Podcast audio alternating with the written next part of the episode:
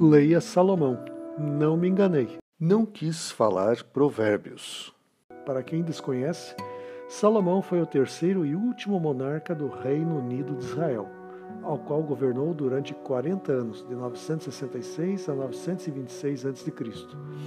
A despeito da escolha pela sabedoria, cuja resposta recebeu aval divino, a genética também colaborou com a inteligência do rei.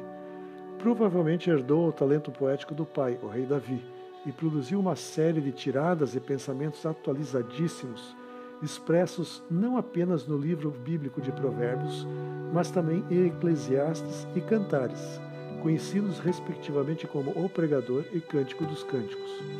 As orientações de Salomão não se resumem tão somente aos Provérbios, não obstante ser a principal obra do sábio israelita. Daí a possibilidade de estender a consulta aos outros livros mencionados e ler Salomão. As recomendações salomônicas, nascidas ao longo da observação do cotidiano, construídas há três milênios, continuam vigentes. Por si só, a curiosidade deveria receber uma dose de endorfinas e motivar a investir algum tempo nos versos de filosofia e educação, pura sabedoria. Salomão navega na instrução de jovens, adultos e idosos, homens e mulheres, pobres e abastados, cultos e incultos casados e solteiros, educadores, engenheiros, médicos, advogados, jornalistas, publicitários, psicólogos, teólogos, administradores, políticos, governantes, empresários, empregados, juízes e réus, amigos e inimigos. É bem verdade não aparecerem no texto referências a essas modernas carreiras, mas se torna óbvio pela leitura introspectiva que as narrativas atendem aos propósitos e necessidades desses e de outros profissionais. No quinto verso do capítulo 18 de Provérbios, Salomão adverte contra a parcialidade. Isso pode se aplicar não apenas à justiça, mas também à imprensa, de cujos princípios emerge a necessidade ideal pela imparcialidade, mesmo conhecendo de antemão tal impossibilidade. Acrescente-se aqui o tratamento com os filhos, diante dos alunos e durante as decisões no trabalho, seja ele público ou privado.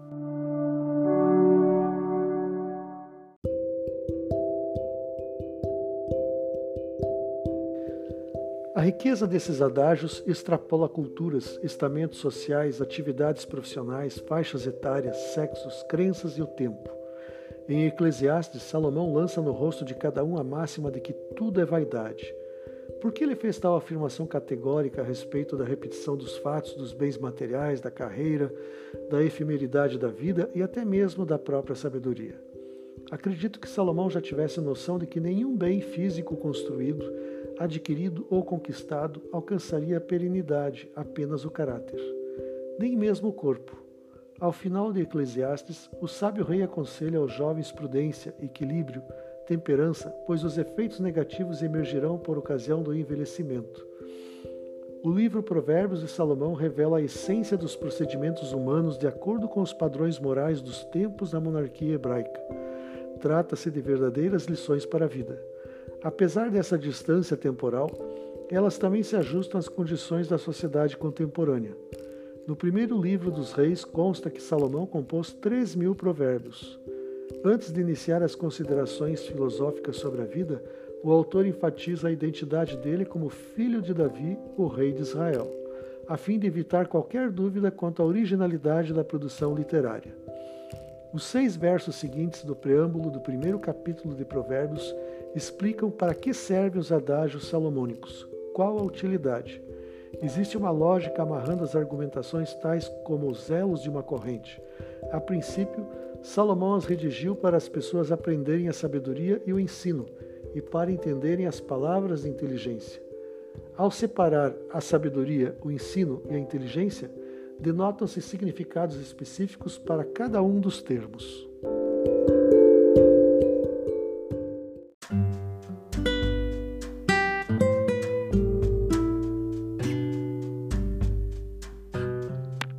Para ser sábio, há necessidade do ensino. A primeira lição compartilhada é a do bom proceder, cujos resultados se contemplam na justiça, juízo e equidade. Age bem quem exercita a justiça, apresenta responsabilidade e equilíbrio no desempenho das tarefas e decisões. Por que isso se demonstra importante para a vida das pessoas? para impedir os indivíduos de se exaltarem, tornando-os mais humildes, para dar simples prudência aos adultos e aos jovens conhecimento e bom siso. Fica claro que os jovens precisam de conhecimento e sensatez diante de situações embaraçosas. Resta saber o motivo de os adultos ou aqueles com mais sabedoria serem prudentes. Salomão ressalta que a prudência não vem em um formato acabado, mas ela representa um conjunto de etapas menores. Daí a orientação para que se cresça em prudência e o instruído adquira habilidade para entender provérbios e parábolas, as palavras e enigmas dos sábios. Somente quando se teme ao Senhor pode-se adquirir a habilidade na interpretação de provérbios, pois aqui se encontra o princípio do saber.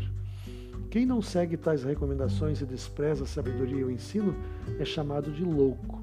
Louco é aquele que rejeita a inteligência, não demonstra equilíbrio diante dos problemas que se levantam no percurso da vida.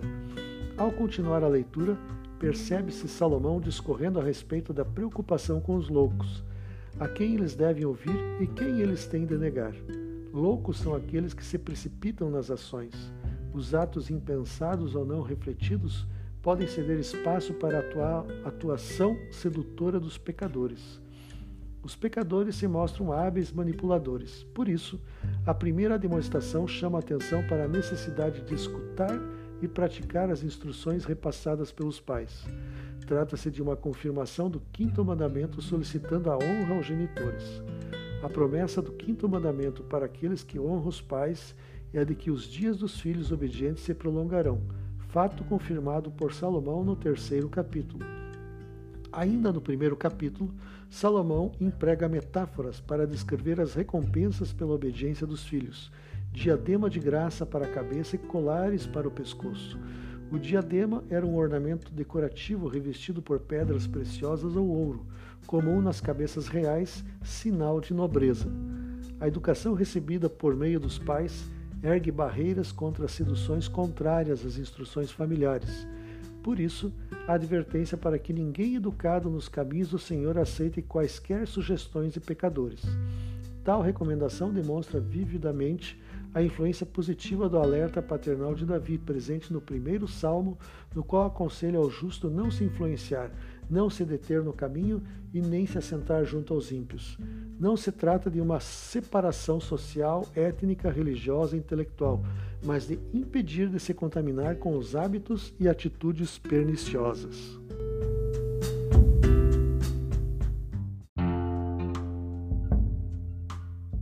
Injustiçada ao longo da história em todos os tempos e lugares, a mulher merece destacado espaço nas sábias linhas salomônicas. Em Cantares não há estímulo à violência contra a mulher. Ela recebe tratamento real. O autor prescreve o enaltecimento do companheirismo feminino, diante de nobres atos de amor, carinho, dedicação, surpresa, aventura, relacionamento. Tal abordagem também se verifica no último capítulo de Provérbios, no qual se considera a virtuosidade da mulher.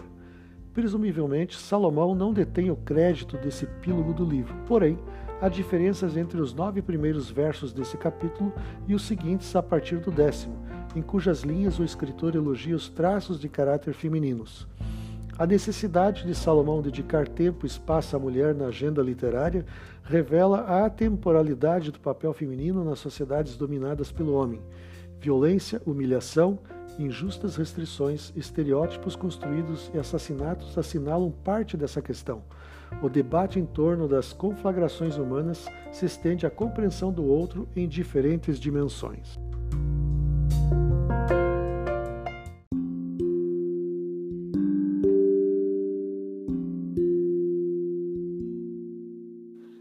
A fim de a insanidade não se incorporar ao cenário social, aconselha-se o cultivo de duas virtudes, generosidade e fidelidade. Acrescenta-se a ambas a advertência de jamais discutir com quem nunca lhe causou danos. Para não esquecer, ordena-se atá-las ao pescoço e redigi-las nas tábuas do coração. Determinados povos nativos de Papua Nova Guiné se acostumaram a pendurar o pé seco de um antepassado junto ao pescoço, semelhante a um colar. Eles não tinham registro fotográfico para lembrar dos parentes mortos ou quadros pintados com as saudosas fisionomias faciais. Na Suméria, os registros encontrados em tabletes cuneiformes mesopotâmicos retratam muito mais as transações comerciais do que as atividades políticas. O comércio requeria documentação comprobatória dos negócios, daí o imperativo da escrita. No tempo de meus avós, em meados do século passado, a palavra, a promessa, o tal do fio do bigode fechava a venda, compra, troca ou a prestação de um serviço. Para não olvidar a orientação da sabedoria, generosidade e fidelidade precisam de cotidiano exercício, cuja rotina se ajusta à modelação do caráter de cada praticante dessa máxima. Quando o apóstolo Tiago, em sua carta no Novo Testamento, provoca o debate relativo aos resultados do mau uso da língua, deduz-se que a principal referência do apóstolo aponta para Provérbios. De acordo com o rei escritor, o pior desvio de personalidade notabiliza o vergonhoso, aborrecível e repulsível papel do semeador de contendas entre irmãos. Em dezenas de versos, Salomão desnuda o caluniador, difamador, fofoqueiro e crítico mordaz, contrasta-o diante do justo e apresenta uma longa lista contendo as consequências de tais aviltamentos, bem como o benéfico impacto de escutar a sabedoria e externar equilíbrio, compaixão e empatia.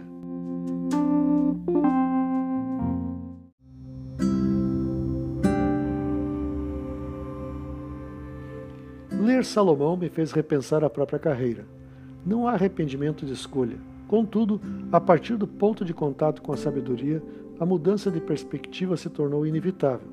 De modo semelhante, esse aprendizado se ajustou perfeitamente aos relacionamentos familiares, entre amigos, colegas de trabalho, irmãos de fé e, acima de tudo, com o Criador e mantenedor da vida. Não acrescentei bens ao parco patrimônio, não progredi profissionalmente aos olhos da secularidade. Entretanto, sinto-me mais feliz, com objetivos bem delineados para os próximos anos. Por isso reafirmo: autoajuda é um engano. Chegar ao alvo não significa alcançar o pleno sucesso.